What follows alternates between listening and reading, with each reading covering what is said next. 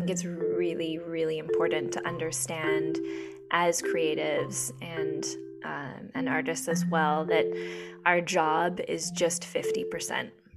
And what I mean by that is, I think it is our job to, when we are in creation, literally create as if we are on the moon and no one will ever see it.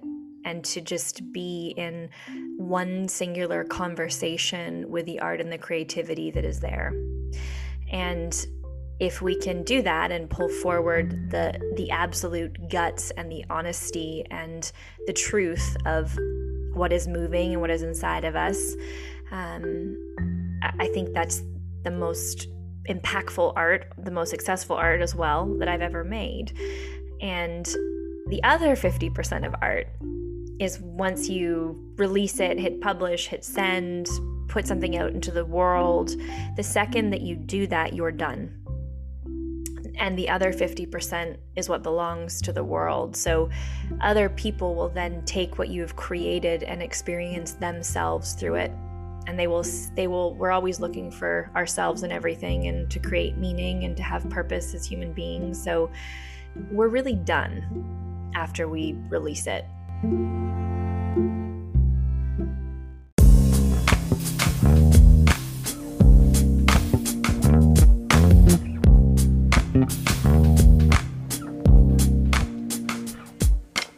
to the Art and Life podcast with your host, Taylor Gallegos. Art exists all around us, in all directions, from all walks of life. We just need to know how to see it. The Art and Life podcast is an experiment in an audio format that focuses on the art and philosophy involved with different people and their life paths. This experiment is intended to inspire you in your creative pursuits, whatever they may be.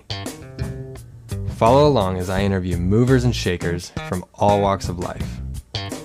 It's possible to make a life from your art, skill, craft, or vision. These interviews showcase that fact. Listen while you work, listen while you mm. create, listen while you dream up the next big breakthrough.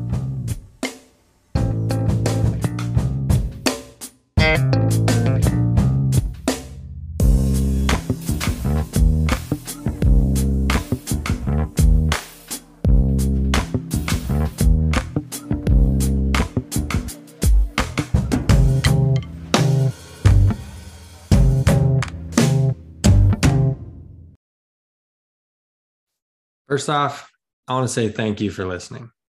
The people being interviewed and I are two parts of the podcast, but it wouldn't be complete without you, the listener. I very much appreciate your attention and your energy, and I hope you get as much out of this as I do.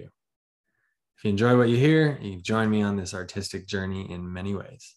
You can subscribe to the show, leave a review, share it around. You can join the conversation on the Art and Life Facebook group where you get notified of fresh episode drops.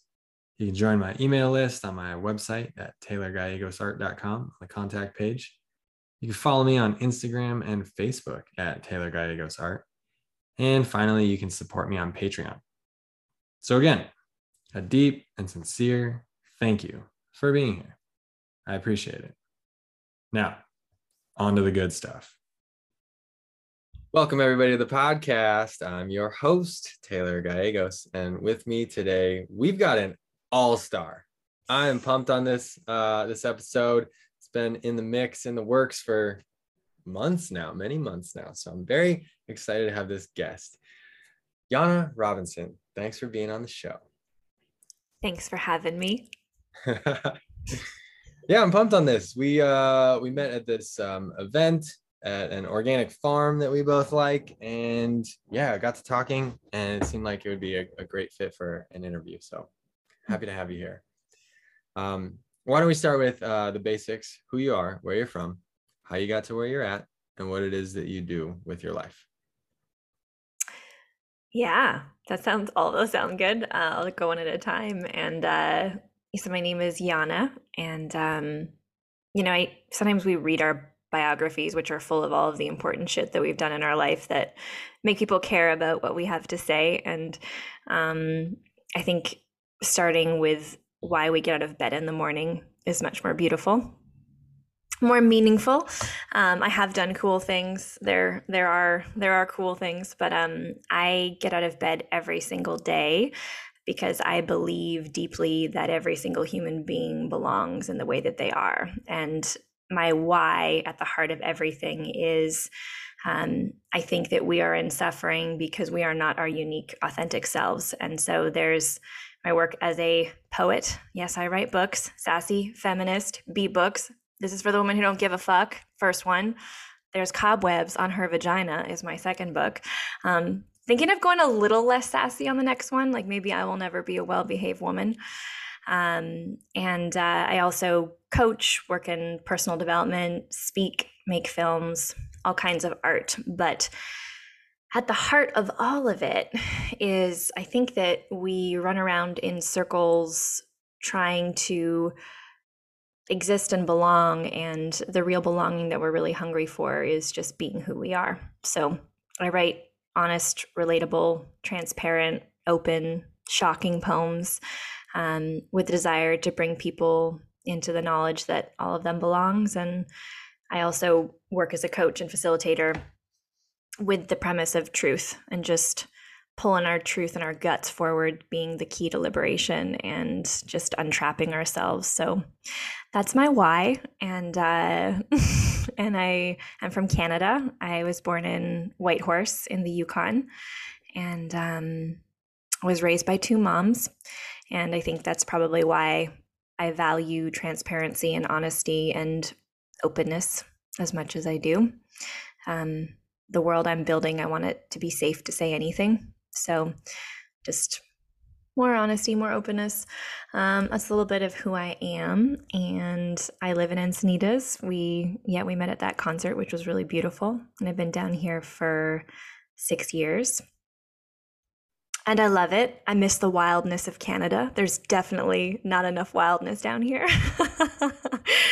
um, but uh, there's warmth and pelicans and waves. So um, and then your second question was where I got to, where I, how I, my journey into being an artist, correct? Yeah. Yeah. Yeah. Your, your journey, how you got to Canada from Canada to here, but also I like that you took that in like a, you know, to being an artist. So dive in either one, both. Mm-hmm. Yeah. I, uh, we'll start with kind of i think my journey with my my work and my art and um yeah we can talk about geography being the geography and how i ended up here as well but i have been writing poems since i was in grade three and have always loved writing as a form of art and expression and um, tried to write punk song lyrics as a kid and tried to be a travel writer, which I was absolutely horrendous at. Um, I got rejected by probably a hundred travel magazines because I am through and through a nonfiction writer, and my personal experience is always the story. So all these travel magazines were like, "Can you just write about the desert in Australia. And I'd be like, no, I want to talk about what I learned in the desert. so um, I'm really glad that when I was rejected when I was 21 and kind of starting to take it seriously of building a career as an artist, that I didn't just give up because I think it's easy when we try a context and aren't received to give up. So, um, not a travel writer. And that was a fun exploration. Um, I traveled for nine years all over the world and um, really love experiencing cultures and having lots of experiences, but I've learned that that's been more of a, a personal piece. And um, started to share write writing as member notes on Facebook. Do you remember those? Back in the day. Um, started to share some personal notes there and um, and then got the courage to submit my writing to elephant journal was the very first publication i wrote for. And journal being in their name being a nonfiction writer was it was a good place for me. And um, yeah and i started as an artist with very soft sweet fluffy words and then found more and more boldness in my voice the more that I wrote. And, um, you know, I would write articles like the top 10 teas to make it through the winter. And um, I started wanting to think about when I wrote it was what does the world want to hear or what will do well in this world when I started in 2013 and that evolved deeply um, when I realized that the most powerful art we write like we're on the moon and no one will ever read it and I think that it's really about tuning in from that in to out rather than out to in which is what started to put my art into the eyes of more people um, honest art. yeah. And uh, so that was, um, yeah, I started to really get momentum um, in 2014.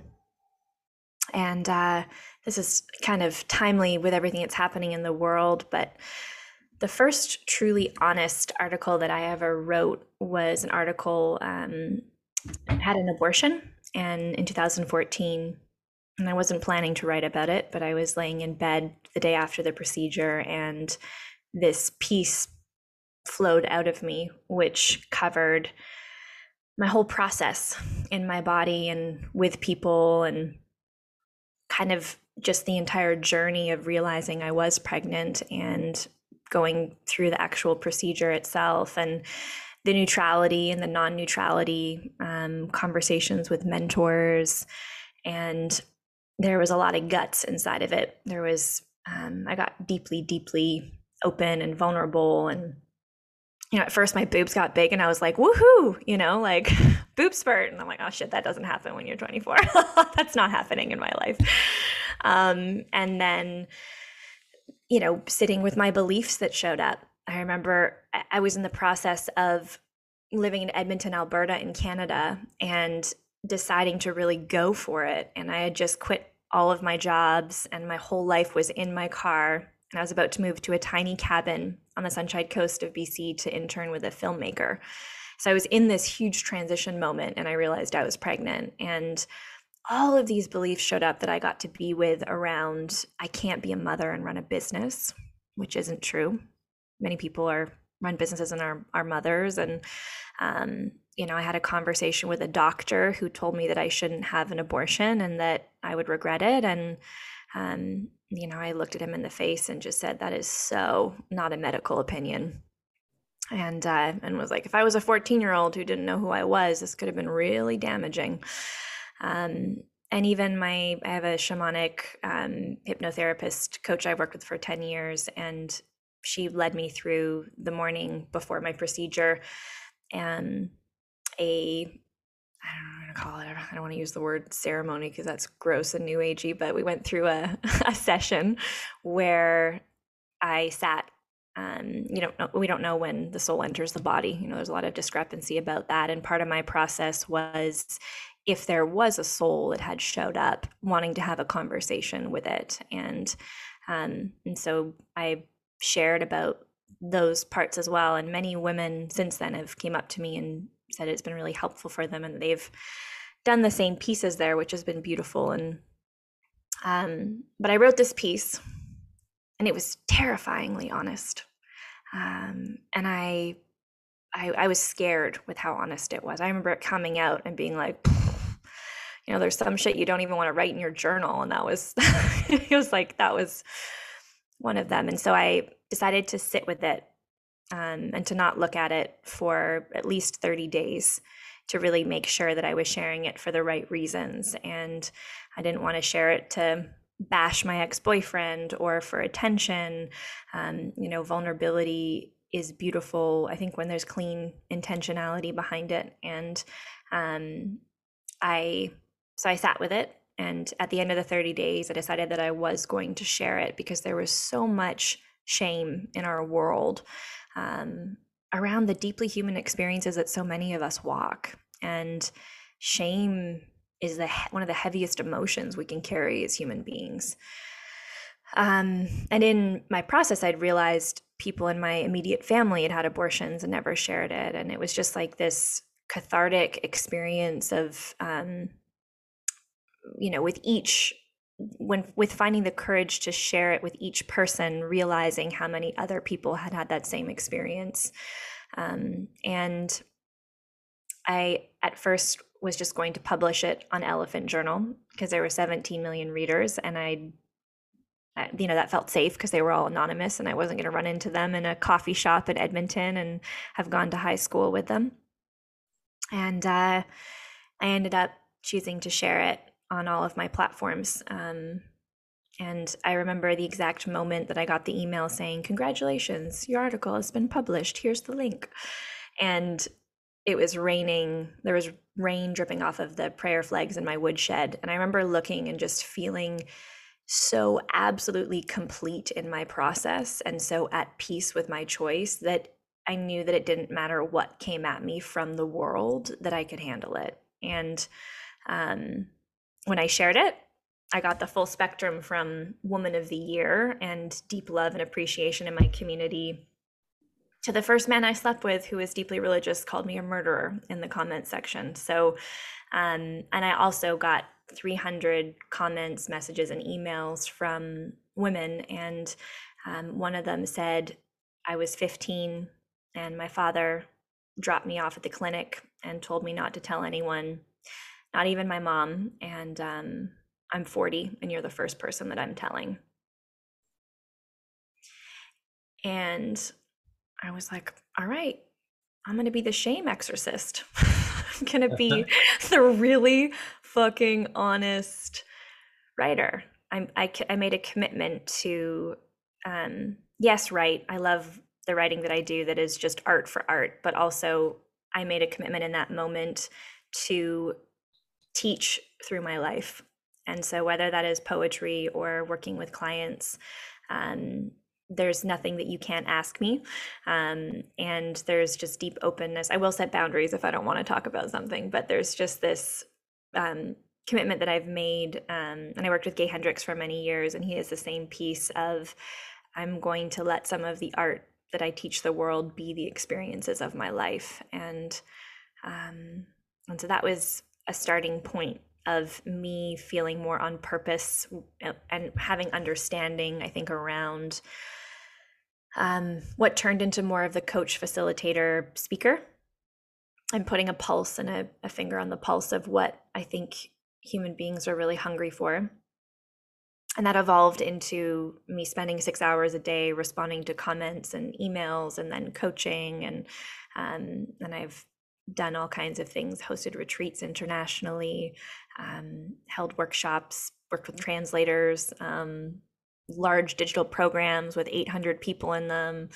Um, I've really been throwing a lot of spaghetti on walls and and playing around with how to give those gifts to the world. And um, and it's it's been beautiful. And I'm also in another transition um, right now, which is which is nice as well. Of I, I joke that I have a Tony Robbins part and a Mary Oliver part, and um, I kind of want to hang out with my Mary Oliver part a little more and write poems about grasshoppers. so um, I don't know if you can relate at all, but just the entrepreneur and the artist and balancing the part that needs to make money and that needs to do left brain parts and then also our artist who needs to creatively loaf and have spaciousness to be able to open up to receive the stories or the paintings or the art that we need to make. And um, so yeah, I'm in like in deep transition right now, like total cocoon chrysalis. And I was really suffering around it. And then I realized you don't have to suffer through transitions. And I was like, oh yeah, transitions can be full of joy and color and and um, and so now it's been feeling a bit lighter the last few weeks of just that all we ever really do is evolve. And um it can suck evolving, but we're doing it all the time anyways. Yeah. Wow. I mean, there's so much. You just yeah. hit seven home runs in a row. That was awesome. Mm. um, well, I mean, yeah, I can completely understand and relate to you know the having to make money and live in this three-dimensional reality and then also wanting the space to just like let your creative artist um, flow and and that's like part of what it is to be an artist in a capitalist society is mm-hmm. we have to make sure that our um, our finances are taken care of and our, our we have a roof over our head and everything's good and um, yeah i'm kind of in a, a space of i'm in a space of just like pushing on the gas pedal as hard as i can like building up the business so that i can create more freedom in the flow mm-hmm. um mm-hmm. and that was awesome and like one thing that you said brought up a really cool visual i was just imagining somebody like like all the entrails of a person just like thrown at a canvas mm. and then watching them just sort of drip down and and like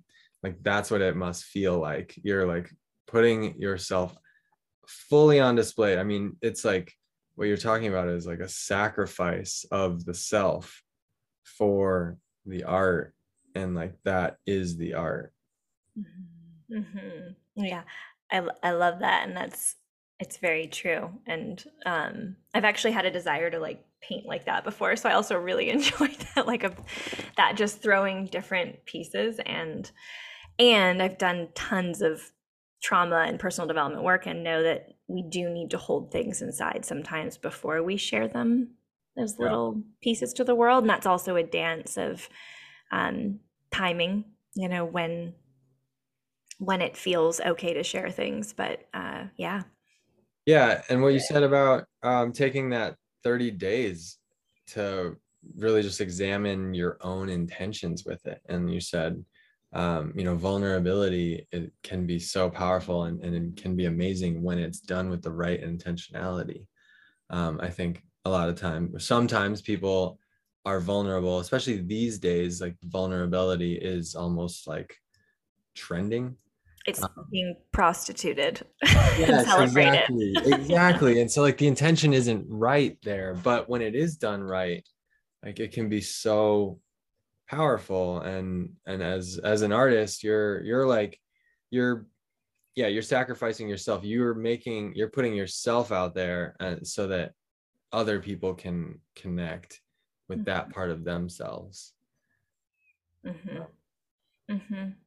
wow and I agree. I really agree with what you said around, you know, uh, Dianne Whelan, one of my mentors. I think I showed you her film. She's the one walking across Canada.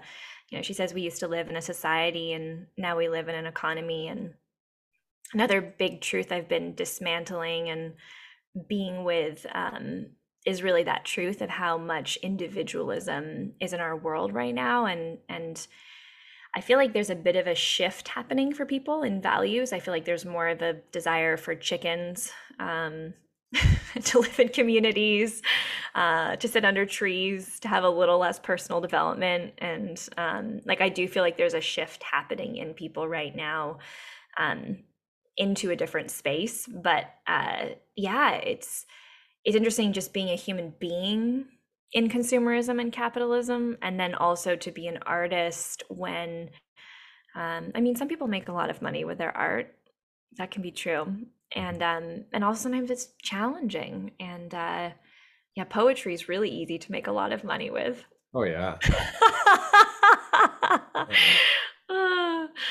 Um that's but there, there are poets who make money i don't want to say that but um yeah it's an interesting conversation to have with ourselves of how much to give to you know the hierarchy of needs our basic needs that we need and then to um to the art yep um one thing you said i'm curious about so why you said that you were really like spunky with your first two books and now you're thinking about backing off slightly why why are you think, thinking about doing that actually I don't know if that's entirely true. Um, but I I've had to publish with indie publishers because I won't star the word fuck on my book. Um, part of how I teach is boldness and shock value right now. I may be going through an Ani DiFranco phrase and like I'll phase and I'll just, you know, soften out at some point, but a little bit punk rock right now. Um, I had thought to call one book Mice Do Not Deserve to Sleep in the Same Sheets as Queens kind of like that title. Yeah. Um, but I title my books off of poems I've written. So this is for the women who don't give a fuck, and there's cobwebs in her vagina are definitely the boldest poem titles I've ever written. So I will never be a well behaved woman uh, is another one that's just like a little softer. Mm-hmm. Yeah. Okay. I also thought like I also thought "Don't Marry a Rich Guy" could be a good title. these, these, are all good. I think yeah. you're on a good track here. Mm-hmm. Yeah. So uh, maybe walk us through your your creative process a little bit. Yeah, I mean, I kind of want to change my creative process a little bit. I feel like there's a a part of me that's gotten really lazy and just writes poems in the notes section of my phone. Um, but you know, I was listening to a great uh, interview with Mary Oliver on the On Being podcast, and she would go walk with a notebook and a pen. I'm also friends with Tyler Knott, the poet, and he actually writes on a typewriter. And I've been feeling the need for the simplicity of writing in a space where there's just one thing going on. So um, I've been feeling into that quite a bit. But I think that our creative process is our whole life. You know, there's, we are absorbing. I heard something recently between, I think between the ages of three and seven, kids can't tell the difference between what's on a TV and actual reality. And I just think about our whole lives and everything that we're consuming and seeing and how, you know, people are having dreams about Prince or Johnny Depp because they're watching them on their Instagram. And all of that is going into our subconscious. And and I think that one of the things I've learned as an artist is there is this subconscious, and uh, Mary Oliver calls it like a silky, whispery part of ourselves that is always paying attention. And I think that this part of us needs to feel safe and it needs to have space to really come out to say the parts and the things um, that are the good stuff, you know? And if we're not, I think we have to create trust with that part of ourselves. I I started to work on a, a book, um, a memoir of finding, not a full memoir, more like a nonfiction narrative of the journey of finding my father um, when I was 21. And I made a commitment with my writing coach to stop sharing. I was sharing parts on social media. And she was like, don't do that because that part of you needs to know it's still uncovering what the story is and it needs to know that it's safe to come out and if you're in that process and bring an audience in you're not building trust with that part of you and so i think it's a combination of there's a relationship we create with that part of ourselves and there's also um, i have a friend who's a comedian and writes scripts and i purposely don't schedule calls until 1 p.m most of the time. Sometimes there'll be exceptions, but when I wake up in the morning, it's important to have flow state. It's and I don't do the same morning routine. I'm not rigid. Sometimes I do breath work. Sometimes I cold plunge. Sometimes I surf. Sometimes I sit and look at butterflies with my dog in the park. Um, I used to have a rigid self care regime, and now I'm like, fuck it. I'm just gonna wake up, and if I want to drink three cups of espresso, I do. Uh, listen to Drake.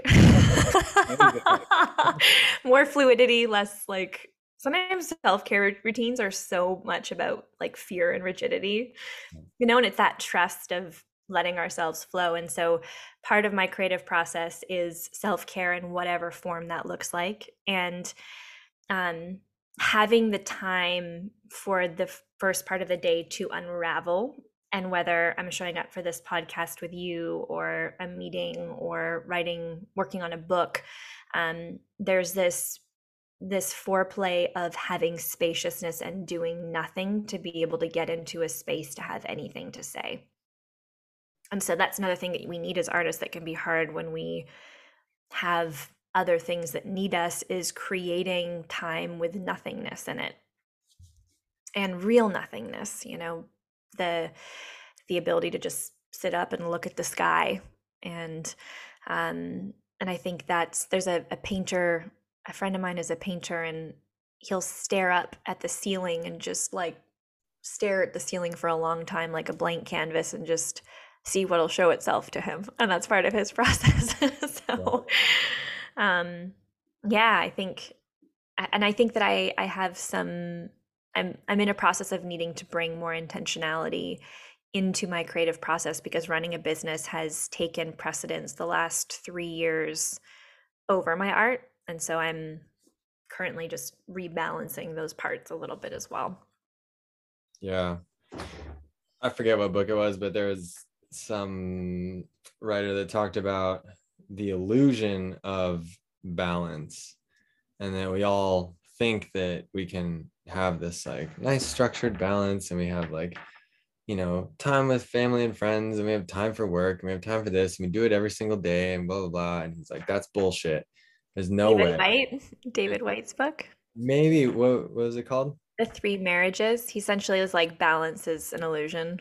ah. No i don't think it was that one. I don't but but it was the same same concept. It's like Mhm. uh this this writer was saying like no life is out of balance and what you're what you're just always trying to do is to find the balance that you need at this moment. Yeah. you know like you go all in with your business stuff and then and then you get out of balance that way and then you have to come back to your art and then you go all in that way and maybe it's just for an hour but then you go there and then you're like oh i gotta eat now you know like it's not like you're eating constantly like one bite at a time while you're making your art while you're doing your business while you're doing your whatever it's like Mhm.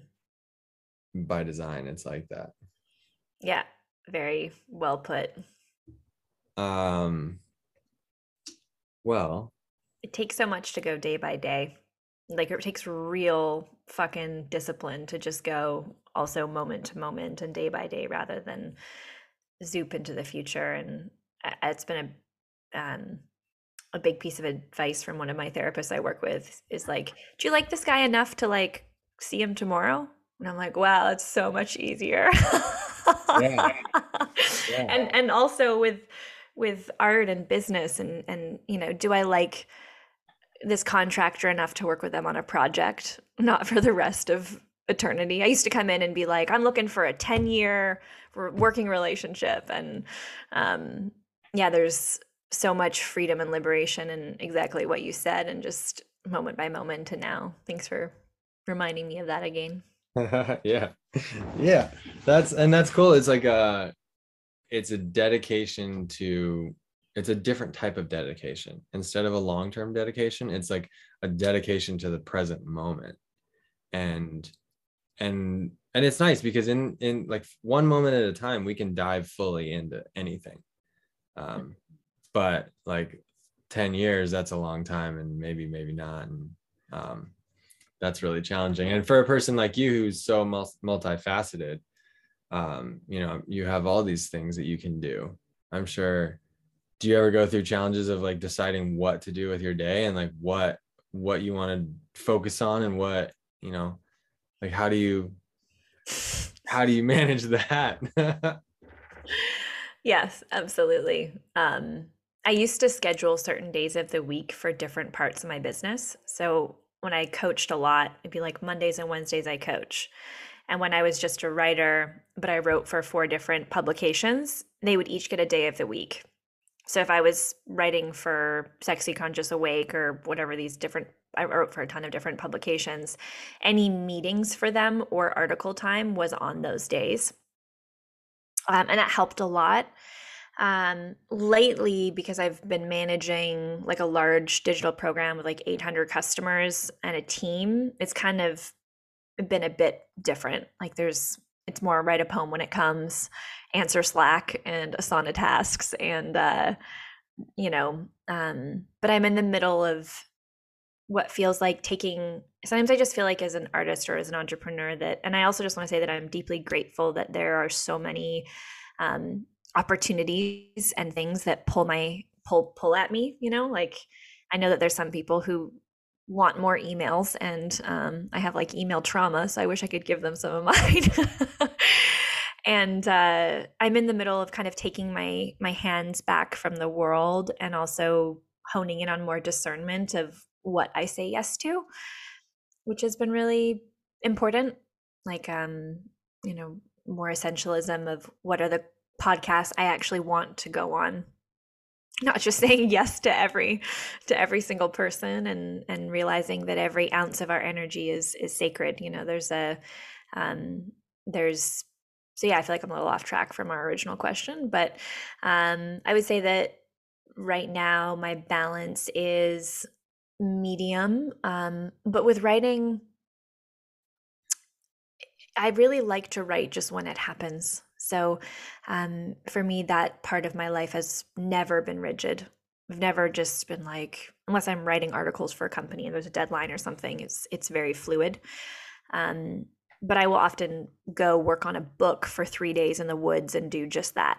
And so I like having little writing sabbaticals where I just put my phone on airplane mode and I'm unavailable. Um, and then to be in fluidity, but having discernment around like what ideas to execute and when to do what. And um, I'm a total creator. I have, I wish I could sell all my ideas because I get like a thousand ideas a day. Um, it's like there's a lot um there's a lot there that could be done so it's also having working on the discernment and sleeping on and being like if all of these ideas are tattoos what one do i actually want to put on my body right mm-hmm. yeah i would imagine i'm imagining that people that are listening to this uh they they might feel like man, I wish I had ideas like that. I wish that ideas came to me in that same way. And they might think that they like, you know, you're different for some reason, or you're like, um, have this elevated ability over them. And um, I'm just imagining, I feel like one thing that you definitely have a really great skill at is, is like committing to the, the process and, um, and the concept and going for it. And like, uh, I know that when I'm when I'm all in on a project, when I'm all in on a concept and, and whatever, um, a creative like adventure, it's like ideas just explode like left and right. You know, it's almost like like if you that the whole idea if you say yes to something and you like set a goal or an intention then the universe will conspire to make that happen and um and I, like I, i'm just imagining you on one of these like three day sabbaticals and like you know ideas come to you because you've committed and you're because you're doing it do you feel like that's anywhere near correct yeah um i do think that when we're committed we're more clear so more parts flow my my writing sabbaticals lately have been more about organizing i have about eight books of poems written. So it's more left brained organizing what poem, put on classical music, drink a lot of coffee, um, and just kind of flow with it. Um, but yeah, I think that when we're in ambivalence around something, it's really hard um, for there to be momentum or flow. And so I think that, um, yeah, commitment is important for sure i think with with creativity and but i'm also i get very watery with commitment as well because there are so many ide- ideas it's like what idea to follow through with like i'm i have two programs i might launch this month and i keep dancing between which one of them to do. So yeah. it's uh yeah, yeah. And i guess i'm not saying commitment to like any one path. It's more like um it's more like commitment to creativity itself. Like like you're you're obviously like this is your life you know? You have committed to being like this version of yourself that is this like creative being that this this energy comes through you. That's what i'm thinking mm-hmm. Mm-hmm. um well do you want to jump into the question section sure. podcast all right all right so again these are four questions i'm asking everybody i ask everyone um is a new set each season. And uh, question one is What is your advice to aspiring creatives? And that's creatives with a capital C. That's creatives of all backgrounds, all types, all genres, all all outlets. Mm-hmm. Um, the single piece of advice is that I, I think it's really, really important to understand as creatives and um, and artists as well that our job is just 50%.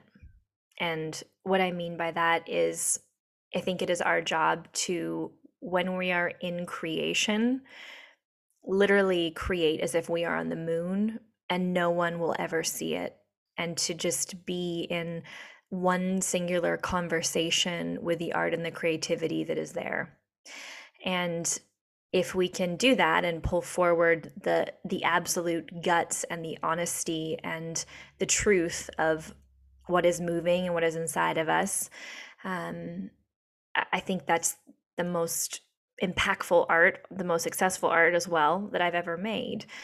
And the other 50% of art is once you release it, hit publish, hit send, put something out into the world, the second that you do that, you're done. And the other 50% is what belongs to the world. So other people will then take what you've created and experience themselves through it and they will they will we're always looking for ourselves and everything and to create meaning and to have purpose as human beings. So we're really done after we release it. We can hire a good marketing person and do all kinds of things to try and make it stick but we go into such suffering over controlling the other 50% and I think there is so much more um, playfulness and joy and um, liberation and fulfillment in just going like, cool, this is my 50%. When I sit sit at this table, I I do honestly try and write something as if there is no audience. Because when we think about the audience, we get in our head and we worry, and there's just like a lot that shows up. So, um, creating like we're on literally on the moon, our or our own planet, and there's no eyes and there's no ears and there's going to be no opinions and no judgments and no toes to step on. Um and i think you can um maybe after the initial creation there's steps that you can take to have sensitivity rather than censorship. But um yeah I, w- I would say that really not thinking about what's going to do well or what the world needs or wants um it's just like what do you what do you want to give? What is the giving inside of you? What is the um, artists are storytellers. You know what story do you want to tell? And if it's not moving from inside of you don't sit down and write it. You know don't force it. You got to create the space go travel to somewhere across the the world and smell a bunch of smells and make out with someone and get your heart broken and then maybe you'll have a story to tell. And that's a part of the giving too. Living life and then sharing it. Mm-hmm. yeah i love that. I, I really love this idea of like creating on the moon. Um you know and that's like what an art studio can be. Um that's what you know a writer's nook or whatever somebody your computer anything. And like it's cool because the the moon for one you're like if you're on the moon no one can touch you so it's like you're you're totally safe mm-hmm. and and then from that safety uh you can you can create and and share and do all this stuff and um yeah it's it's really cool i feel like i remember even as like a really little kid i was very aware that what i drew was like was able to be analyzed mm. and so mm. then i would like sort of work within parameters that i that i thought would like jive with the world. And i've always been i'm like i'm this is a great podcast for me to hear because i've always been i've always been sort of like reserved in what i what i put out and what i do and what i say. And i've been like working for myself with my art over the last many years to just be more transparent and and like give less of a fuck about what other people think. And um yeah so that's that's really it's really cool. And when you're on the moon like you might never see anybody ever again. So like you can't you're like free to just do or be whatever and mm-hmm. just like let it fly. Totally and that sparked two things. One is actually about drawing and thanks for sharing that. That was vulnerable and open. Thanks. Um, the other thing is that i think you need to commit to being misunderstood for your entire life. If you can commit to being absolutely misunderstood um, i think it's so much easier because people understand themselves and no matter what we're projecting on everyone all of the time. And so it's it's like can i can I commit to being in absolute integrity with the art inside of me and letting other people understand whatever they need to understand about this art once it's out? It's almost like it's a kid, like going out into the world with like a lunchbox, you know, it's like it's going to go out and have an adventure and a whole life without you. And, um, and, and the other thing is I, I felt what you just said. I, I was at a, do you know Peter Levine's work? He's the founder of Somatic Experiencing. I've heard about him.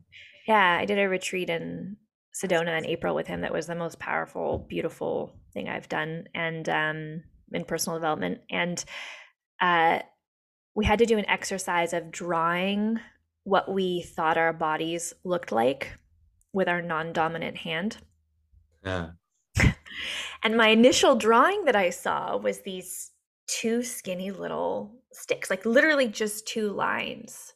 And I went, I had to, sh- we had to show each other. I'm like, no, that's way too sad. Like, I'm not to draw that. Like, and I drew this like colorful, bright thing. And then I, I raised my hand and I was like, hey, Peter, I, I didn't draw my drawing. he was like, why not? I was like, it was, it was way too sad, you know, because what had showed up for me through the process was, um, we sometimes view ourselves through younger versions like our we see ourselves like the 14 year old and when i was little i was super skinny and i got bullied. I got called twiggy and i realized a part of me is still seeing my body even though i am not twiggy and i've got hips and all kinds of things. I was literally as a 33 year old still viewing my body as those two little little legs. Um but I mean, I don't draw a lot, so that was one of my drawing experiences, and I can relate to like getting a little self conscious around what I actually wanted to draw versus what I wanted the world to see. And I imagine, I mean, your art is so incredibly beautiful, though. I don't know. I don't know what you would avoid drawing, but it's uh, it's really special. Are there things that you have? Can I ask you a question? Sure. Are there things that you've avoided drawing now as an adult that come through because you're not sure how the world will take it? Yeah, I mean, and now I, am again, I'm not giving a fuck as much these days, and so I'm just uh, there's a lot of like political and social stuff that I would shy away from because I was worried because you know I, I have friends and family and people that I know from both sides of the the fence of different political setups and whatnot. And so I didn't want to offend people and lose people as like part of my following, I guess, or like, you know, my my art community. And um and now I'm just like just express yourself, express your opinion, express your view. And if people don't like it, then that's that's on them or that's something that they could look into if they want to or you know if they want to have a conversation about it i can express why i feel this way or whatever you know like um yeah and then kind of like interpersonal stuff was stuff that i was like aware as a young kid. You know maybe i saw it on movies where like a kid would do a drawing and then the therapist would see it and then they it would like cause a big thing and so Mm-hmm. Instead, I would just like draw superheroes because that wasn't really like because you couldn't look at that in any sort of a like sociological way. Uh huh. mm-hmm mm-hmm Beautiful. Thanks for yeah. Thanks for sharing. I can relate. Can yeah. Sucks being psychoanalyzed. It's like, right. and also, um, yeah. It's like just letting I think you're right. And, and you don't even need to have I used to get into the comment sections in my articles and people people would misunderstand me and be like, "No, I actually think that." And now I'm just like, "Fuck it." Like it's just like like let letting and the people in your life that are going to be there will ask the questions that they need, you know. Yeah. Yeah. Yeah, like we don't need to control things so much and and there's the, the world is so fucking crazy there's so many moving parts your own individual life is so busy and wild and crazy and like there's just so much going on that to waste our time on other people's perceptions of us it's like uh you know there was some quote about like what other people think of me is none of my business like mm-hmm. Mm-hmm. that's awesome cool yeah. done i'm gonna go on with my I think, and Andy Warhol said something about like, you know, while people are sitting there judging your art, like make more art. Yeah. I've turned so much hater comments into articles that then have, you know, had hundreds and thousands of views where I get really mad and I'm just like, I like, you know, we'll take something and just fuel it into um, a broader conversation. So yeah, it's like making more art with it's like it's like the only thing social media is well that's not true but it's one of the things social media has been good for is sometimes taking backlash and creating more creativity with it. Yeah i could imagine that. I mean it's almost like a like a fractal of con- content you know like you make one thing and then like a little thing pops off of it and then you build off of that and you can like follow this like path down mm-hmm. into wherever however. Yeah yep. All right um question two great great job. Question one you, you did good. Uh question two what do you want what would you like life to be like in five years? And you can take this in a personal direction or uh, zoomed out worldly direction or whatever you want. Wow. Let's imagine that you have a magic wand and you and it Yeah. can go any way you want it to go. Oh yeah well i mean there's there's two part of there's a quote i love and i don't know who it's by who says you know i, I don't really know what b or c is but it's not a anymore. And uh um i think that in a in a personal sense i'm really desiring more spaciousness um from writing and i thought i wanted to shift into public speaking and now what i've realized is i want to be invited onto stages for the story of poetry not like you know become a tony robbins and then get invited to speak because i'm tony robbins um, but just to really have had a vision years and years ago and it still stuck with me. InQ is a poet i love from la and i went to one of his shows. Yeah he's Yeah. great i was in a book i should get you one of them called speak easy with him and bo taplin and a bunch of artists and we wrote four poems i'd actually love to you'd really like it's like four poems that were truths the world needed to hear right now if there's time i can read one or i'll gift you one of those books but um InQ had us do this visualization, and this was probably four years ago. And you know, and it was it was like a cliche prompt, like you know, imagine happiness or something. And what showed up for me was um, waking up in this bed. It was right on the ocean, and I was like, "Shit, that's going to be expensive." Okay, like front row. Um, but the space of the blue and not feeling like the energy of California all around you, like having spaciousness. Um, and then there was two cups of coffee. There was a, a man, a partner, and a dog. No emails. And just books. And my Jeep was there with surfboards. There was surfing. But it was like the no emails and the quietness because I feel like it's been, I mean, I think all of our nervous systems are overloaded with stimulation and noise and incoming. And that's one of the things that I'm taking apart right now is um, how to have more quiet there. So I think moving forward five years from now, um, quiet and spaciousness, not managing anyone, not even one person, not a CEO, don't want to be a CEO. Um, learned that lesson.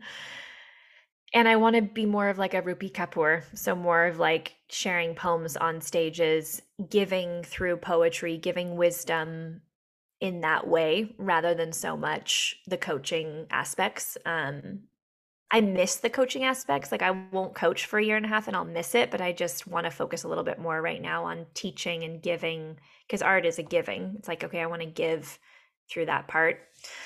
Um, and collectively, I went to an indigenous um, archaeological site in Sedona from it was the Sinagua were the very first indigenous people to be in Sedona from 600 AD. And as I was walking around, there was just this deep unraveling and raveling inside of me of the acknowledgement. Um, you know, where we used to live in, I think it was 100 or 150 people was the capacity that we had to be in right relation. And then we would break off into new tribes when we hit that. And so I feel like what I really desire for our world is to get back into the capacity of our nervous systems and to have the right kind of relationships. So um, I don't know if that's smaller communities. Definitely people are doing that right now. I also really desire leaders of the world to wake up to caring about the right things. Um, leadership used to be about taking care of each other, the people that were there, and the planet and the earth. And our leaders care about money and resources and what comes with consumerism. And I'd like to get back to more of a society. There was uh, all these amazing stories and symbols on this wall, and on the last part of the wall on our walk, there was these three symbols, and um, one of them was a circle, and the woman shared with me that that was for this particular tribe to communicate who they were, and so it was like you know who we are, what we care about, which I think is a conversation and a dialogue we've been having the last two years in many ways, in different ways. And the second figure was this kind of chubby, friendly looking Sasquatch. And all of the other walls had had these very ferocious, like lightning deities and warriors. And, and this one was very friendly and like chubby. And like, I was like, what's this? What's this guy? What's this guy about? And she said, this is for this this tribe to communicate to anyone walking by that they have more than enough to share. That fucked me up so good because what we don't have right now because people are the the only way consumerism and capitalism steep, keeps working is if people are kept in a state of survival by thinking they don't have enough to be happy or to be safe or to be okay. And so there's a constant push in everything that happens in the first world countries around what we need to be safe. And it's in personal development and it makes me want to barf. It's like people really want safety in their bodies and regulated nervous systems. And there's beauty to personal development. Um, what I really feel like what we're reaching for is safety.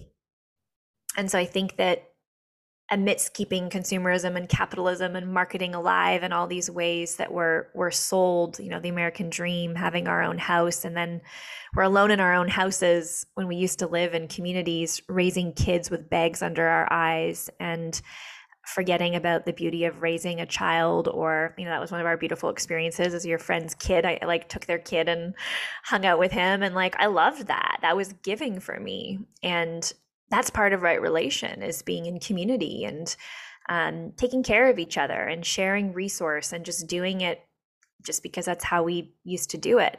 And um, i really want people to remember that you know we can call it generosity i've worked with some um, i worked with a woman who does inclusivity and um, equity work and she was like you know you're only able to be generous because you're white and a settler and i was like True. Okay, so maybe generosity is not, not like the right word, but essentially it's like a caring. It's like how do we get back to the communal caring, and um, how do I? I wanted to move everything in my business from sliding scale to zero. I wanted to give everything away. I came back and was like, we just have to create utopia right now, and um, and then how do we integrate utopia into this world? So I think collectively, five years from now, I hope that there is more integration um, in leadership, in politics, of caring about the things I think we really need right now on our earth, which is like we got to give a fuck about the environment. We got to give a fuck about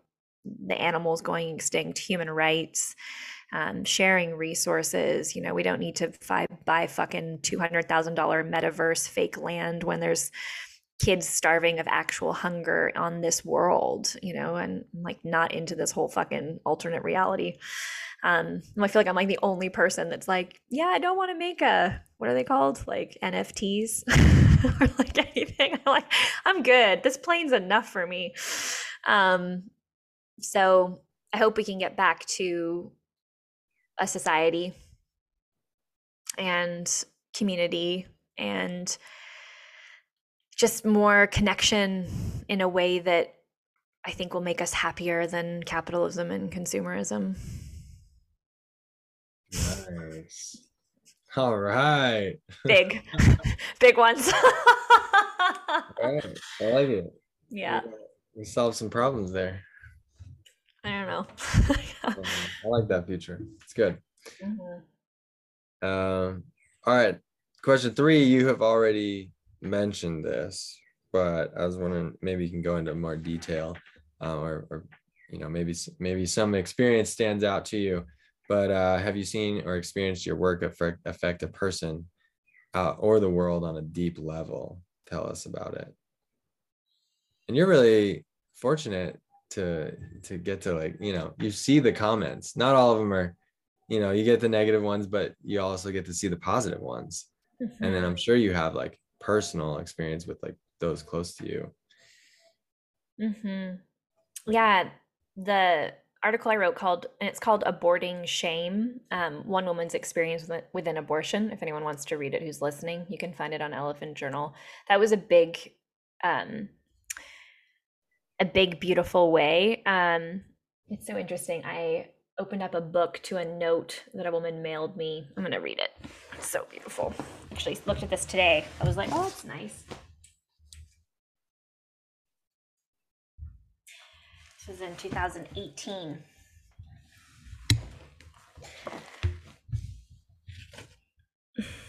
Janne, I found your page one evening at 4 a.m. I was weeping. Your writing gave me so much comfort. Your writing saved me. It made me look at people and things and situations in so many different ways. I can't thank you enough. Forever a fan of your beautiful mind and I won't say her name, I'll keep her private, but um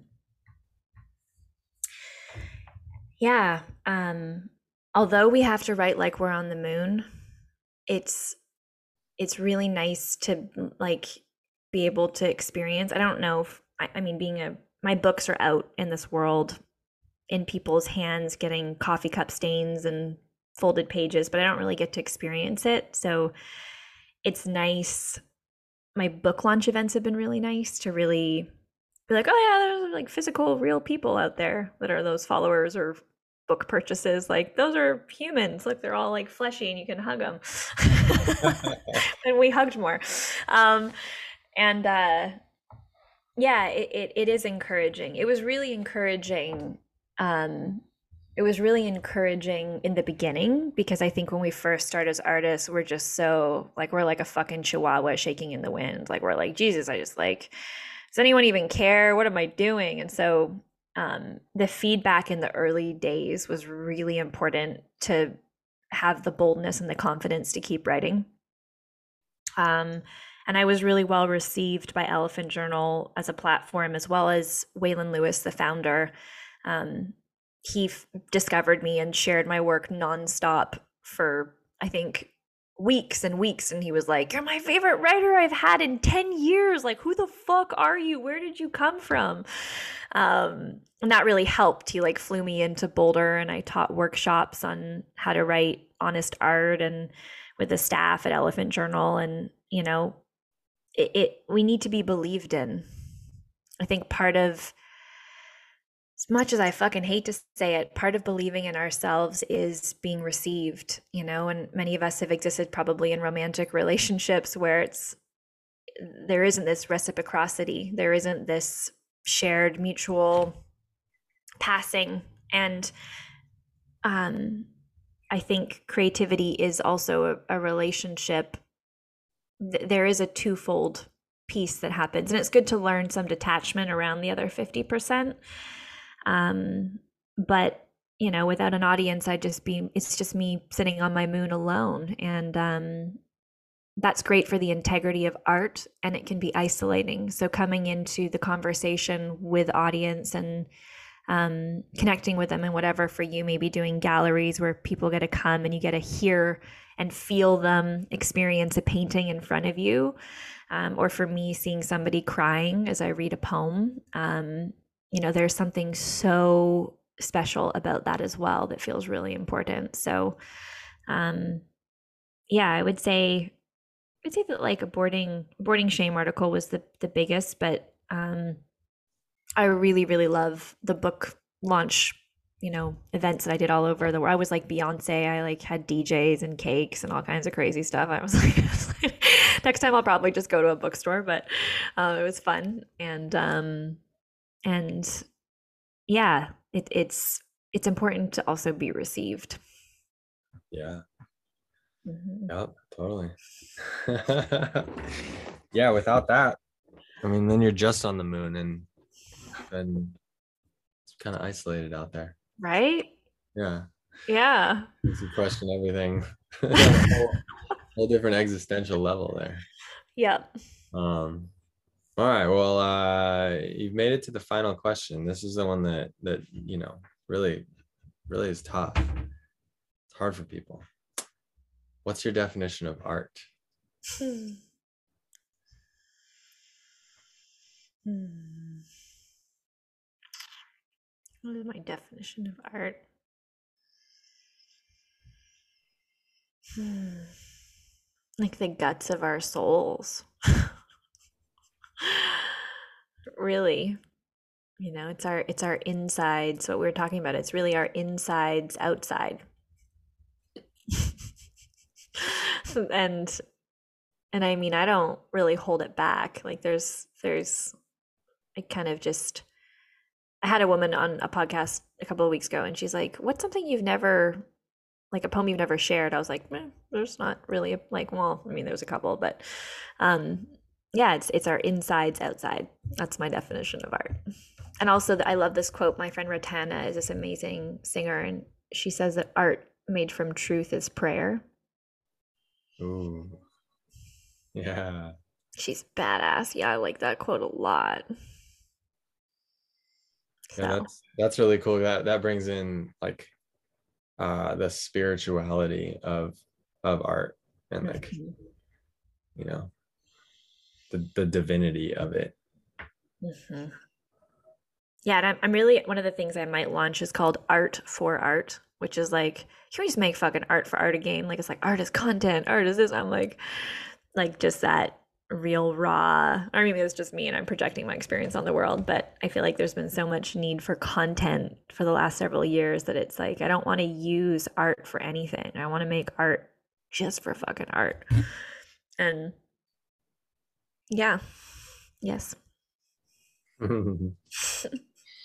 awesome well uh Janne, i want to take this opportunity to say thank you for coming on the podcast it's been mm. awesome having you here. I, I really liked how you uh, right off the bat you took the questions and then you were like you like cut right through them to exactly like where you know what was coming through you, which is great. Um, and I can see that that's how you you live your life and you you make your art and um, it's great. It's just like it's it's an honorable and uh, respectable way to live and way to be. So mm. um, yeah, you've done a lot and I know you're going to do a lot more. And it's really cool. So carry on, carry on.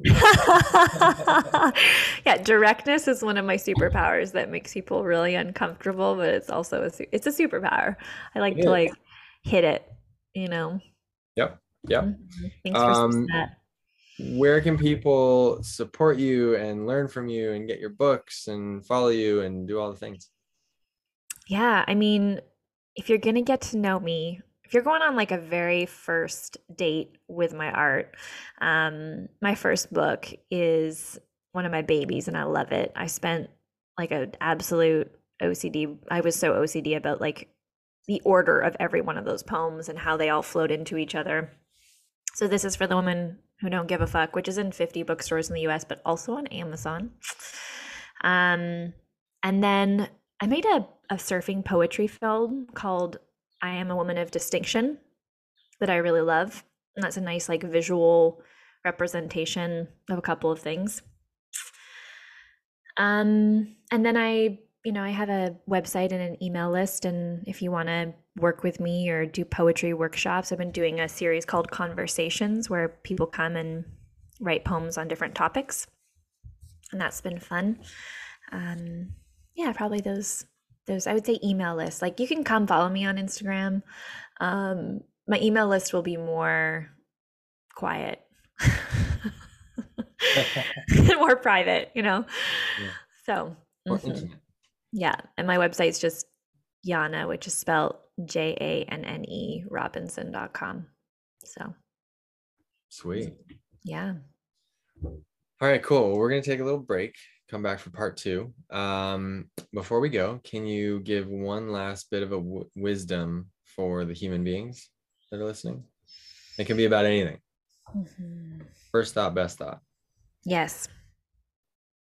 So I learned something really beautiful about discernment from one of my therapists, Larry. Um, and I want to share it because I feel, I feel, I won't project this on the world. I've been circling through cycles of burnout as an entrepreneur for so long. And he said something so beautiful. He said, when you go into cycles of burnout or exhaustion, you're reaching down. We have like 50 trillion cells, and we reach down below into kind of the restore. I think of like almost like reaching under the table into our restore cells. And when you're reaching down there for energy, discernment is pretty much impossible because your body is in survival. And so, what do I want to launch? What am I going to charge? Do I like my boyfriend? We broke up.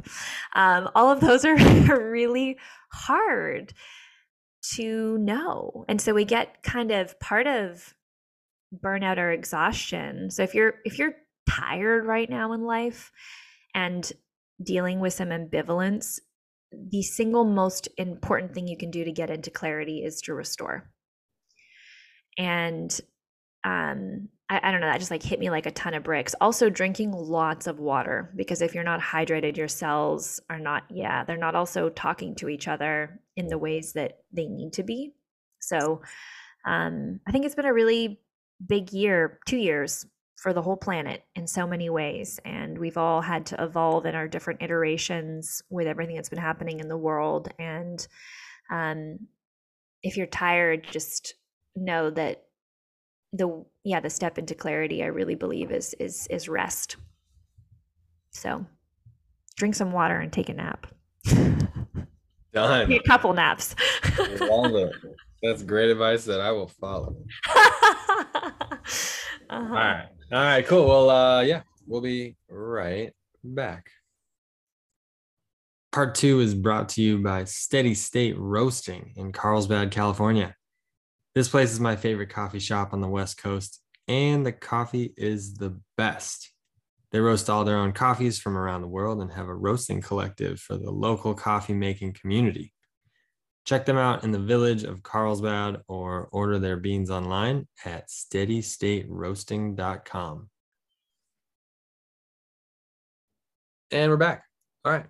Janne, ready for part two? Taylor, so excited. Hell yeah. Me too. Um, okay. We don't have a whole lot of time, and I'm excited to, to dive into this with you here. Uh, I got some good concepts for you. I think you might enjoy talking about them. I think you might like, you know, take them on and then make art out of them and chop them up like you do. So the two concepts, one you choose one and we go down that path and the, it goes wherever. So the first one is feminism today. That's one concept. Uh-huh. And then the other concept is Surfing the waves of challenge. Can I do both if there's enough time? You can do anything you want. You can even, I don't even want to talk about those. What I really want to talk about is this. So whatever you want. Um, no, I love both of those. And what's so interesting is I went on a date and um there was a there was a whole thing around me and feminism and fears around what that looks like. So I this is all fresh for me. I'd love to talk about it. um I'd really love to talk about my journey and what I think feminism really means because I think there's so many stereotypes and it's almost like feminism is like political for some people. There's just this big big fear around touching it. And uh I grew up uh, I have two gay moms, and so my one mom was like a hardcore feminist, worked at women and children abuse shelters. Um, she was the first, the only female airplane mechanic to work in the Vancouver airport. Um, I won't say the airline she worked for, but a big airline, and um, you know, woman in the trades, like hardcore. So I, I also, you know, having two gay moms living in the prairies, got to deal with um, all kinds of stuff around. I don't know if, if I would say that's much more like gay rights, I guess, but um, I grew up in it, and um, and I I didn't identify as a feminist for a long time because um like my mom's I mean there's a lot to be angry about as a woman, but my mom was also had parts that were real angry. Um and I I didn't like angry feminism. And so I I really shied away. I still had a part that definitely advocated for women um to the point of in grade seven, one of my good friends was like showing her boobs to boys, and there was older high school students coming in, and I was really worried about her, and like started to um, I shared that and um, shared that with um, some people, and I think there's a part of me that's always felt protective of women and um, has had activism in my bones and has questioned things as well. Like I had a teacher in grade 7 who had a rule that women couldn't wear jackets in his class, like little shells. And I've had the worst circulation for my whole life, so I've always been cold and didn't make any sense as a rule. And so one day he was like, "Yeah, take your jacket off." And I was like, "No." He was like, "What do you mean no?" And I'm like, He's like, it's my rule. I'm like, yeah, it's a stupid rule. Um, I got sent. Yeah. I got. I'm definitely like a questioner and a challenger, and I got sent to detention. And my mom came into the principal's office and sat down, and she was like, "It's a stupid rule." Um, so there's been this this challenger, this um, you know, activism for me is how we funnel the pain of the world into change. That's how I would succinctly name activism. And uh, you know, being a woman, I believe that we carry. There's, it's been shown that we literally take on trauma in sperm in the womb. So, um, in shamanism, there's a belief that we carry seven generations forwards and backwards. And I know that some of the anger and rage that I feel does not belong to me. Um, and I, I think so. There's there's lots there, but I really started to explore feminism um, in 2014 when I lived in that little cabin and the the Yes All Woman movement. Do you remember that happened? There was a who was that guy's name? Let's not even say his name. He went into a bunch of sororities and killed like I think 20 some women who he claimed kept him a virgin. And he had videos about women being kept in concentration camps for breeding and he was like James Cameron's niece or cousin or something, I don't know, but um I was horrified and enraged. And I remember living in my cabin and just reading all of these Yes All Woman hashtags and feeling something inside of me wake up. And um, I would say to be a feminist is number one, the the term is you want women to have equal rights. And for me, it's it's like breathing, it's common sense, but also that protection. And there was a part of me that, like this mama grizz part that woke up of like, shit, it's really not safe to be a woman in this world. And, you know, since then I've mentored, I mentored a poet in the Middle East who knows other poets in the Middle East who've been killed for being women and writing poems. You know, there's, there's, there's a lot of headway to still make in women's rights, especially with what's happening right now. There's a, a, deep regression that's really scary and really sad and barbaric. And um, but back to 2014, um, I started to feel inside this feeling, and I had always rejected feminism. I didn't want to say I was a feminist, and I remember my mom saying, "You should look up Gloria Steinem." Was one of the first feminists and I listened to an interview she did with Jian Ghomeshi and I was so surprised with how soft she was. You know, in my head, feminism had been, you know, the stereotypes of, you know, armpit and, you know, yelling, you know, all of these rallying, lobbying. I had never experienced feminism in the softness that I experienced it through Gloria Steinem. And that opened up a whole world that we all get to express our activism, our care, our desire to protect women, protect whatever it is that we care about protecting in our own way. And um and then I and then I was like, oh shit, I'm a feminist. I was like, I'm definitely a feminist.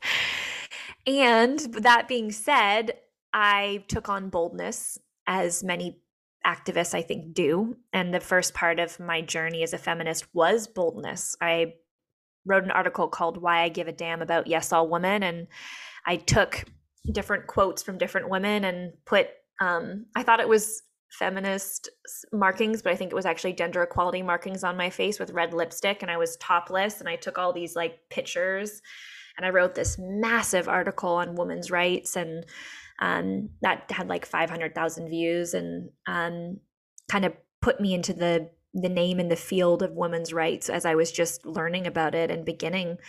Um, and and I I I you know I made the film. This is for the women who don't give a fuck. If you watch that one, if that one's online, and it's just women walking up to the camera being like, "This is for the women who don't give a fuck," and it's like very like boof boof boof. It is good. You know, it went to Cannes Corporate Media TV Awards. It has four hundred thousand views um, that was using more boldness and shock value. Um, and that was fun. And then I had a shift in some maturing. And I want to be careful with that because I think that boldness and and anger are also okay. I, I think, but I this part feels really important to share because it was a maturing. Um, there was a musician named Jay Sparrow who approached me when I was in the middle of this phase in my cabin, and he was filming a music video on gender equality. And he wanted me to act in it. And I was like, I've never acted. And he's like, I want someone who's actually into women's rights and gender equality to act in this video. And when he pitched it to me, there was all of these bold shock value scenes with you know, men holding signs about respecting women and him writing respect and lipstick lipstick on me. And um, there was all these bold, clear scenes, which is why I agreed to it. I, I used to model and I quit being a model because I didn't want to be an object anymore. And so it felt really important to me that my participation wasn't to like be a hot chick in a music video. And um, I, as we started to film, in Mexico and BC and a couple of different places, these scenes weren't happening. And I got kind of mad and I was like, listen, Jay, I took him aside and I was like, I don't want to be in this video if I'm just some freaking arm candy girlfriend of yours. And, um, and he sat me down and he said, have you heard about the, the National Film Board of Canada has a film called The Little, Little Soul, or sorry, the, the Angry Rain Cloud and the Sun and I hadn't heard of it. It's a cartoon. And there's an angry rain cloud that approaches the sun and says, Let's see who can make that little man down there take his coat off first. The sun's like, Okay. And the angry rain cloud goes, I'm going to go first. And so it comes and it takes wind. It's like, just like throwing all of this wind at this little man and rain. And he just the little man grabs his coat and just pulls it closer around and then he comes and he starts to throw hail and just just like really throwing it down on this man and this guy just keeps holding his coat tighter and tighter and tighter and continues one more time like bring everything and it doesn't work. Every single time the rain cloud comes the man just pulls his coat closer and closer around him and he gives up. And the sun comes and lets out these tiny little rays of sunshine. And um, the man walking below gets hot, takes his coat off, and goes to sit under a tree. And Jay looked at me and said, I want a man driving in his pickup truck in the middle of the prairies to be singing to this song with no idea that I wrote it about gender equality. And I want little boys watching this to see me, a rock star, cooking you dinner in the kitchen while you chop wood, and to know that I say that that's cool, not in what I say, but how I show it. And anger and boldness shuts people down. The, the anger is an emotion, which I've learned through personal development. It completely just shuts people's body down into freeze. So they can't hear anything, absorb anything. They go into smallness. And uh, I think it's Jane Goodall. She's like, if you want people to do better, you have to have the conversation with them. And you have to have the conversation with them in a way they can hear it. And with anger, yeah, sometimes people will initially listen and it'll snap them awake. But I think many people have an aversion to feminism or fear because they've been on the receiving end of some of that anger. And um, I really, that was such an eloquent moment of being taught by another artist. I just want to like super commend Jay. That was the most beautiful moment for me to also reflect on how I was expressing feminism and activism. And I went on to film I Am a Woman of Distinction as a third poetry film after that.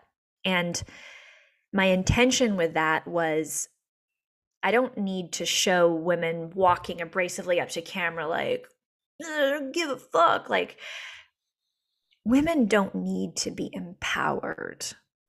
We need to rest into the empowerment we already are.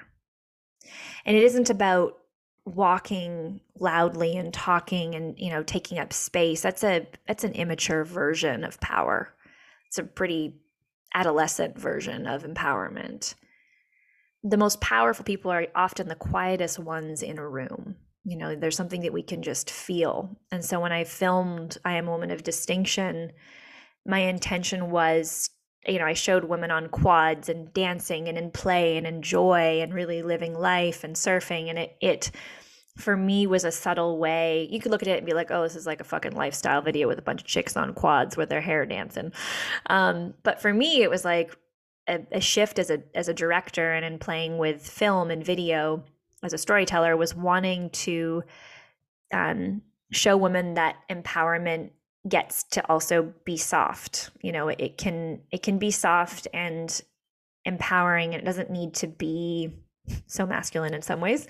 Um, and uh, and that was really beautiful. And amidst everything happening right now and the regression of certain women right, women's rights in the states with abortions and everything happening like i'm mad again you know? There's a part of me that's showing up that's like pissed. And and i'm noticing that part. And i think that anger and rage is also a communicator right? When we're angry usually someone is crossing a boundary not always but sometimes and there's like very large boundaries being crossed right now in the government around women's rights. And so I think that rage can be absolutely sacred and powerful and it's important to to feel it and express it in healthy ways and um yeah, so it's it's a dance for me. It's a it's a constant conversation of how I'm going to express that protection part. I've noticed a part of me that's like wanting to go into politics this week just being like shit, like I'm just going to go in there and fuck some shit up. Um, and so it's like there's an evolution that I'm constantly feeling of how do how do I personally contribute to the um, rebalancing and protection of women so that future generations have a different experience? And what does that look like? Um, the titles of my books although they're bold and aggressive are one of the ways like when we go through moments like this i'm like yeah that's why i call my books the, the ways that i do is um, sometimes anger and shock has a place and sometimes we need softness and grace. And i think i continue to be in conversation around um, i think there's different moments where there's effectivity of different pieces. So largely to be a feminist is to want all human beings to be able to move through the world with the same freedoms and um, abilities to do the same things essentially. And if we go one step back i would even remove gender and just say like all humans. And um and um so yeah think that's my my personal relationship and i also um you know i have i have a, a poem that i wrote that is that I enjoy. It's like, you know, who says all feminists hate men? the only bashing of men that I do is with my vagina. so so I, I also don't think feminism means man hating. You know, I think that I think that there's a, a fear from a lot of men around. Um, I definitely think that men get projected upon for sure and have to like deal with some of that anger sometimes, but um, I think that it's men can also be feminists, and I don't know. I, I can't even imagine being in the world and not in this exact moment being a feminist and whether we're whoever we are no matter how you identify just um again it's that utopian world. It's like can we care about all humans? And part of that caring um is equal rights. Damn right. Yeah absolutely. I like that. I mean yeah equal rights equal you know just equality. Like mm-hmm. i'm for sure a feminist.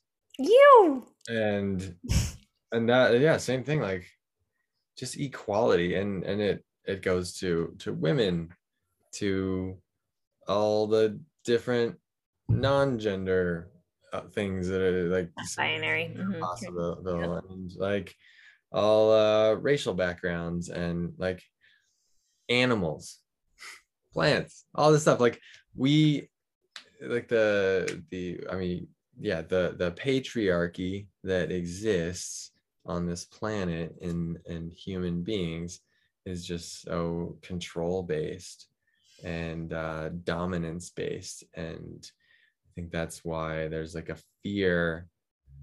And it's funny because like when people have control and they're like overly controlling of something like they it's like their their sight gets they become one one-sided. That's the only thing that they can control like focus on.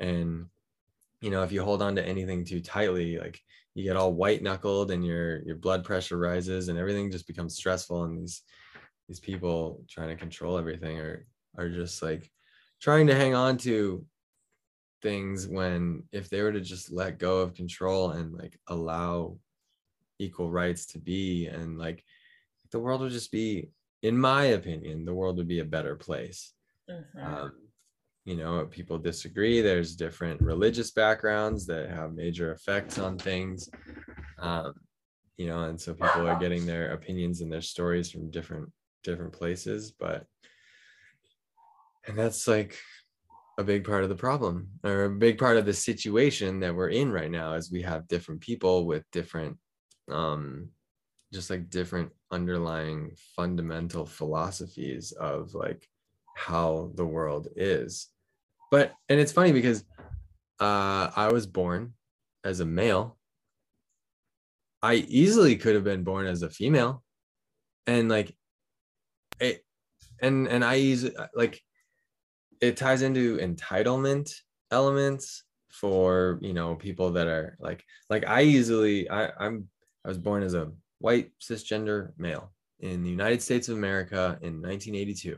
And it's like I've I've been given sort of a golden ticket on this planet versus like, you know, I could have been born uh, in the slums of wherever you name it, third world country. And um, you know, like how how did that happen? It's not like I did anything for for that.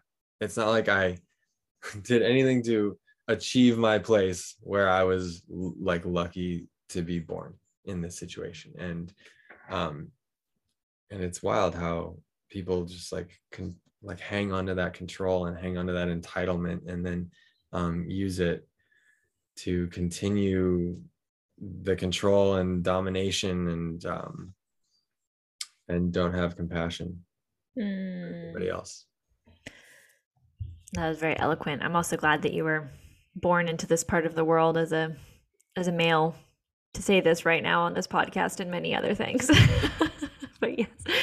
Yes, but yeah, it's um there's so much resistance to even name it, hey, for some I think there's shame for some people on the other side of naming it or acknowledging it, you know. And it's a part of the conversation of privilege is I don't want to feel I mean, we already feel so much shame around who we are anyway that for some people there's a degree i think of um, shame around acknowledging that piece and it's it's a lot to just say it out loud. It's and it's great. Yeah. Yeah and there's i mean there that's the whole problem. I mean a lot of people uh don't i'm blanking on the the concept of what's going on but how a lot of people in parts of the country don't want um like the real history of our United States to to be taught to kids because it makes the US look bad or it makes you know white people uncomfortable. But and I'm not saying that like like like we don't need to rub people's face in it and make you feel bad for what our country did 100 200 years ago pers- make you personally feel bad about it. Mm-hmm. but but i in my opinion we do need to acknowledge it in order to move forward from it.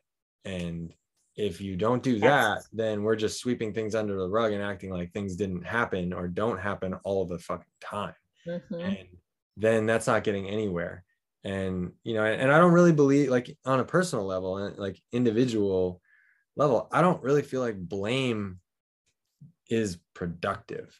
Like accountability and acknowledgement of a situation in order to move forward in a positive way to solve problems. Like that's a whole different thing but like blaming doesn't you know or making people feel bad about a mistake or you know mis- whatever like that that's not productive. But um to not acknowledge things just like uh you're just like it's just like acting like nothing happened and then there's no like you can't move forward from it. If you're the one that has been the victim of a whatever the fuck like if it's not acknowledged that's still there and every single person on the planet has felt that and knows that you you have you have to name it um this is a perfect segue because i actually have a poem on reconciliation i want to read for you and then can we flow it can we can i read something Please exactly. do. I know you've yeah. got to leave in eight minutes, so yeah, oh. let's, let's get some poems going.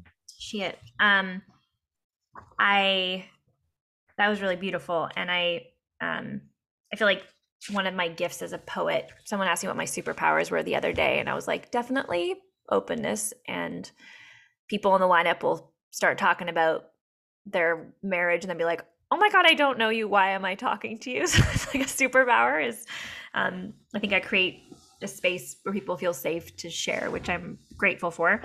Um, and also naming it.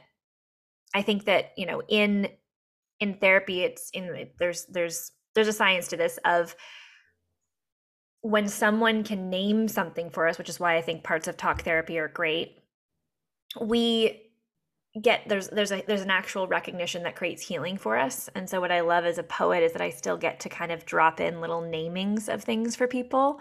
And um this is in that book speakeasy it's not being printed anymore. Um i'd love to to get you a copy though. Um i have a couple and i can also send this over and we can put it in the show notes if anyone wants to read it but uh when I was asked to write a truth that the world needed to hear right now, this was in 2020, and um, yeah, it was around reconciliation. This is about reconciliation. So just that serious need to hold it, really, like to create the hands and hold it. So I'm going to stop talking and read the poem.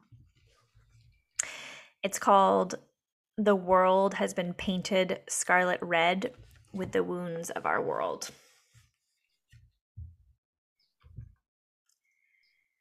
Listen, there is no right way to have this conversation. This conversation has been procrastinated on, pushed off aside for centuries. These are deep wounds being scabbed. The wounds run so deep that no needles we own are big enough to sew them. Just like when you cheat, there's no great way to say, my dick got lost and ended up somewhere else other than our marriage. This is a conversation of raping and pillaging of culture, language, ceremony, and song, of robbing lands, rights, re- stories, and resources. It goes generations deep and beyond us. And yet we are today at this table to begin to have the conversation on how to reconcile the wounds bubbling up like lava. We aren't going to do this right.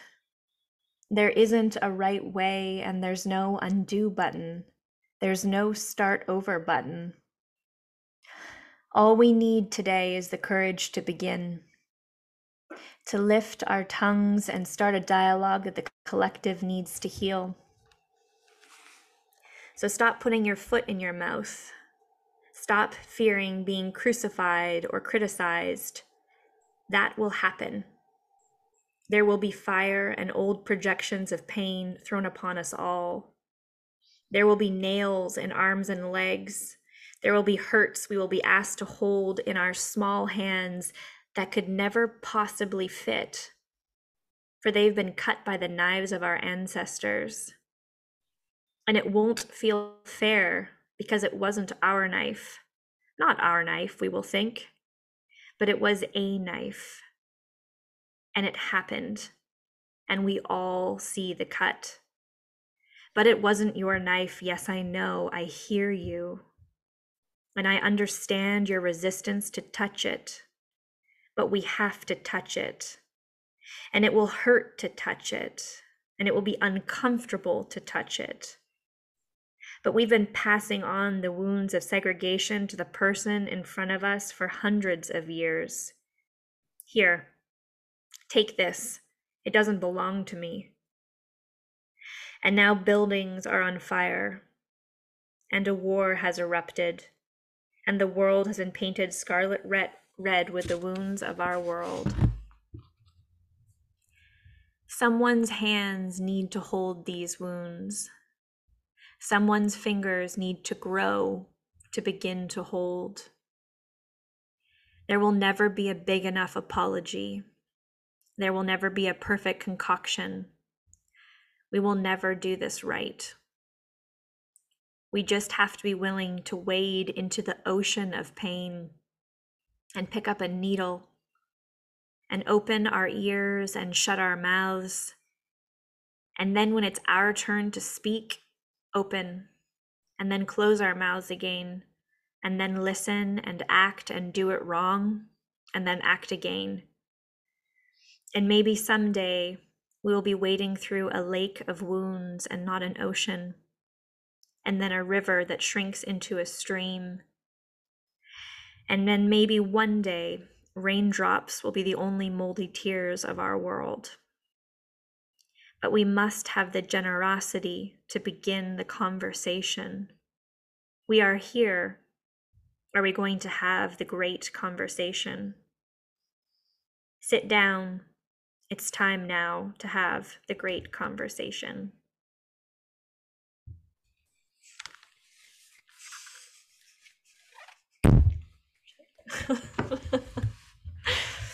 Mike almost dropped. oh, that was awesome. That was powerful. That was Thanks, Taylor. Yeah. That was great. Mm-hmm. What we're talking about. Thanks. We're still doing good too. We got three minutes to spare. We got three minutes. That's great. That's great. Yeah. Mm-hmm. Yeah, it's um it's I don't know. It's, it's a big it's, poem. It's a big poem. It's a big poem and it's a big com- concept and it's mm-hmm. like it's just so important because like you tie it back, you know, you talked about suffering earlier and like there's just so much of it in all these different you know forms and um it doesn't need to be like that and mm. i don't i don't know how to solve it or how to like change people's minds but i do like the concept of you know like a like sunshine is stronger than a rain cloud. And and i've dabbled with that a lot in my art. Like how do you make a powerful statement that people will listen to and not turn away from? Mm-hmm. and i feel like as artists that's like our you know like I, that's like the greatest achievement if you can do that. And and that's what i want my art to be about. I want i want my art to transform the world for better. And so that's like what every piece is about is like trying to make trying to figure out that code a little bit a little bit closer Mm-hmm. Mm-hmm. Your art is just like fucking beautiful. like so. I remember when you showed it to me, and I'm like, what? And I'm sure you get this too, but we we see a lot of art as artists, and sometimes we don't resonate. And I I remember seeing yours and just you got some some big gifts. Thanks. Thank you. And I mean, yeah, and with that, it's like now what, what's what are we gonna do with it? You know, how, how much do we- can we do? I don't know. I might go into politics. We'll see. Good. Um, I uh, you need yeah. a campaign poster. I'm there. well, I was uh, out for dinner on my birthday a few days ago, and a friend of mine said a bunch of women in Australia just went, fuck this, and ran for office and all got elected and like fuck shit up. I was like, yeah, that sounds pretty good. Like Um. So, you know, it's and the other thing is that I think another thing to maybe leave leave everyone on an end note is um there's such an entertainment culture right now and um you know we're both being entertained and entertaining and social media is part of that and i think the reclamation of our attention um and refocusing it on actual impact you know like real impact not like making a reel that has a million views that's gonna not live on a wall. Um if our you know it's like what are the stories and that we need to tell as artists right now because they're not on social media? And um kind of reclaiming of the sacredness of art and also just paying attention to this real physical tangible world um and i think yeah maybe i'm projecting a bit but i really feel this need to tell some different stories and um and actual conservation of the earth you know like real i think my new life goal is to be reincarnated as a mushroom because i feel like mushrooms are going to save the planet Yep. Yep. Or take over if if we can't. yeah yeah it's like attention you know re- reclamation of attention and whatever we need to do as artists to reclaim our attention fucking do it Yeah.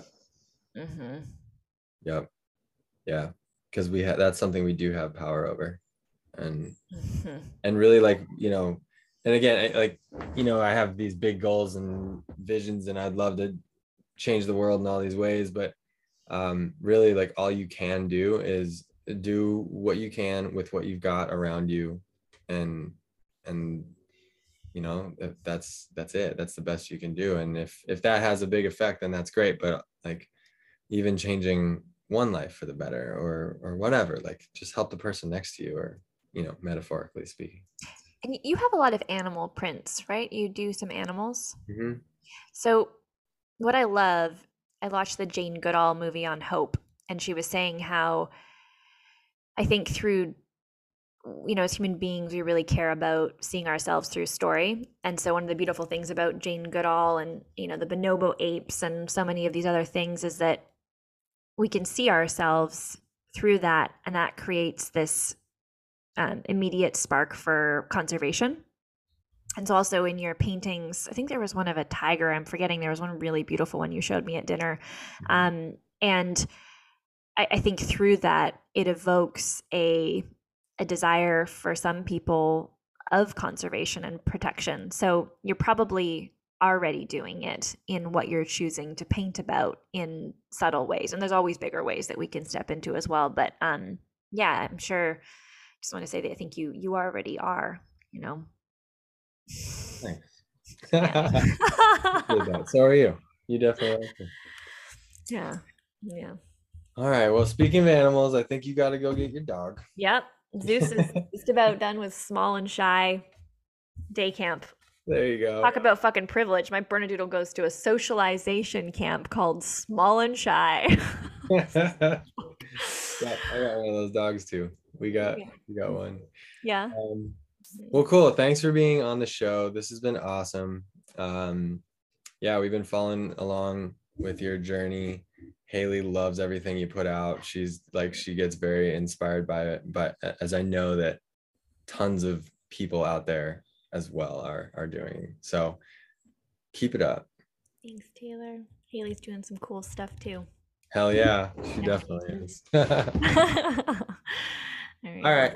Thanks for having me. Thanks for being here. Cheers.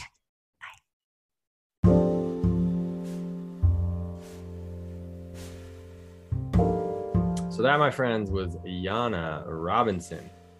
She is a mover and shaker in the world. She's doing big things. She's done big things, and I know that she's got really awesome stuff in her future. Um, yeah, that, that was a pleasure.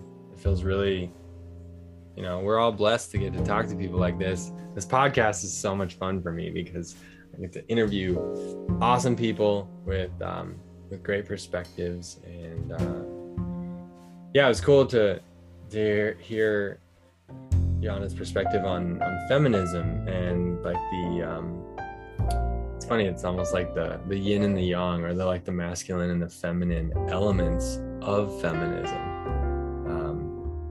and I really like her perspective on it that it's just you know it's uh like the essence is is just equal rights. And and that's really like I, I definitely connected on that part there.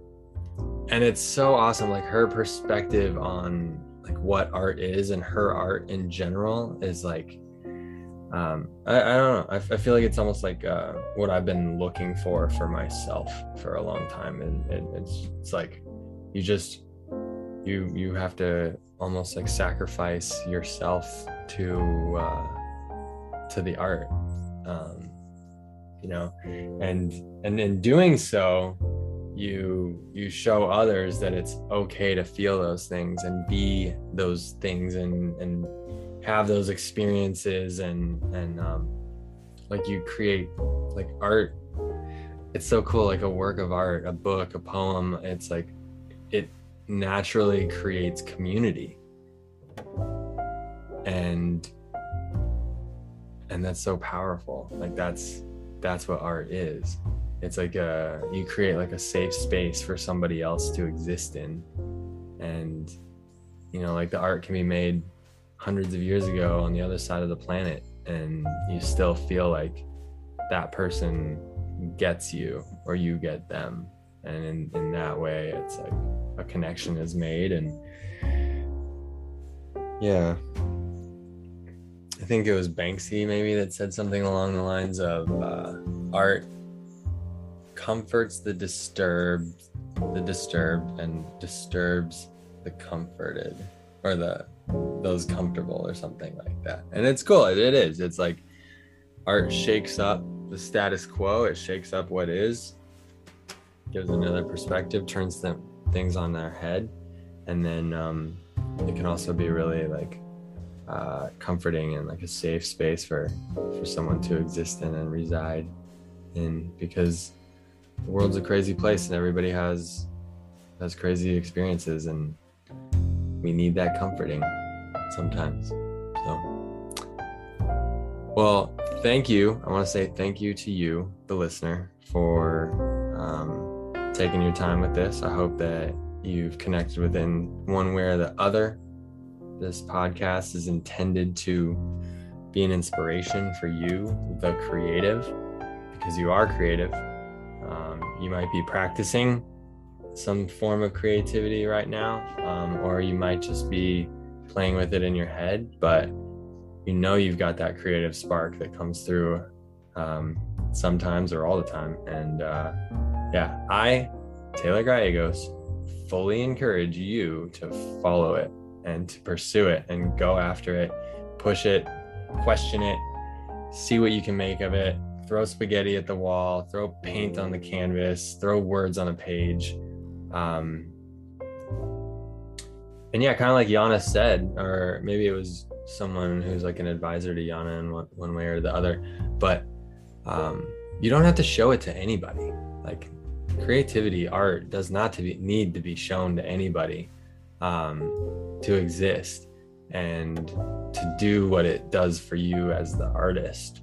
So um, concepts of like good and bad, right or wrong, stuff like that can just be thrown out the window. Like just just make art in whatever way it comes through and That's great.